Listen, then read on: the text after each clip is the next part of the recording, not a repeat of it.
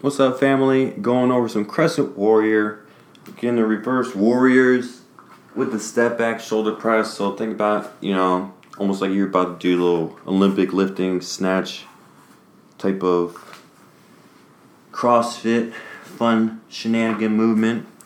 So this is awesome pose, Crescent Warrior. It's really going to build up the leg muscles for when you're running, doing any of the lunge workouts, regular lunge stepping forward, which aka, you know, just like walking, except just taking a much bigger step, you know, or just incrementally larger step than you naturally would in your normal stride.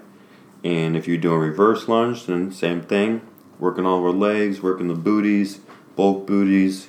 So having fun with that.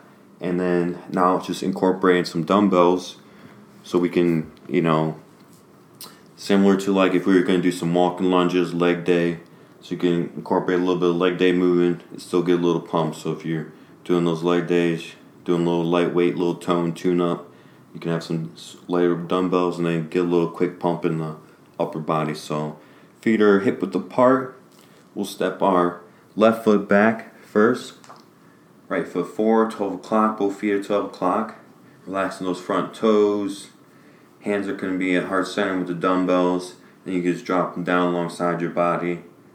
And just getting that nice natural torso completely perpendicular with your mat.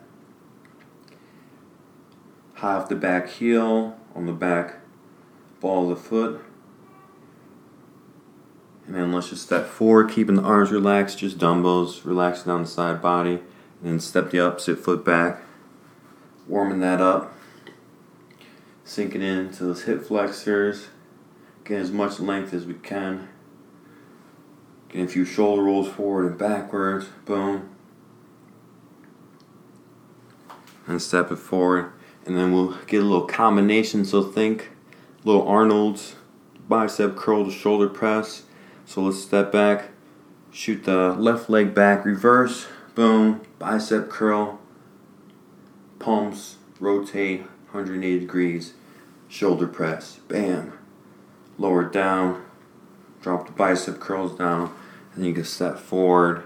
And then if you want a little add in a little extra flavor, step forward, hover that foot, get you know three to five to six repetitions on each side, and then vinyasa the opposite side. And then so if we go to the right leg back now, bicep curl up, boom, shoulder press.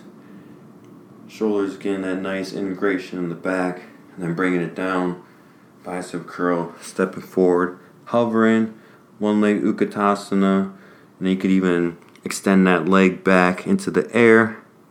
Get a nice little airplane pose, warrior three, open up side, uh, balancing half moon and then chaturanga, all types of fun shenanigans, combinations. Make it your own practice, but definitely, I mean, can't go wrong with Arnold's.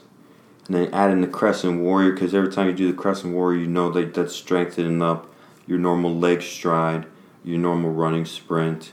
So, I mean, just power powerhouse athlete combination right there in itself. And all you gotta do is very little. You know, the Crescent Warrior in general is already doing a lot. And then you add in the Arnold's, nice little late dumbbells, or whatever you want. Then, I mean, it's like cheat meal type goodness, but healthy.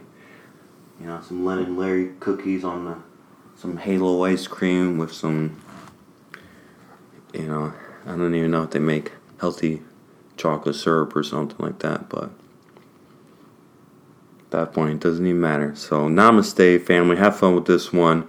Take your time, get into that crescent warrior, really fortify that. If you need to drop the back knee down, you can also drop that back knee down. So step the left foot back, drop that back knee down, bicep curl, boom, shoulder press, boom, good to go. Lowering that Arnold down. Then raise off that back knee, step forward, both feet plant, stand straight up tall, you know, fully extend the pelvis neutral, similar to like if we were doing a normal lunge, you know, to make sure you get that full Tadasana in as you step forward. And good to go. So you could drop that back knee if you need to, and then uh, keep that back knee lifted. And if you want to take another step forward, then you keep that, you know, lunging foot lifted as you step forward, and you step forward in the Utkatasana instead of Tadasana. So, I mean, it's like four levels right there, all in one. So, namaste. Have fun.